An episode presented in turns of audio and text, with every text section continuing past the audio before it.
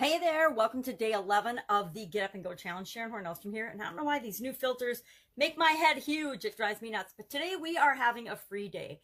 It's going to be uh, the beginning of our soap framework. Soap, we're going to hop into the soap framework, and we'll start that tomorrow. Just got back from a long walk, so we're going to do the physical aspects of our life.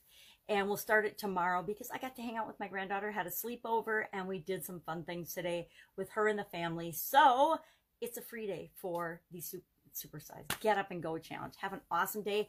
Get ready. Put on your caps tomorrow morning. We will start bright and early or 11 a.m central standard time the usual time to break down in detail the soap framework the fastest easiest way to guarantee that you get better results after any change or challenge than before you face that change or challenge. Have an awesome day and i will be with you tomorrow. Use this time to catch up. Take care. Bye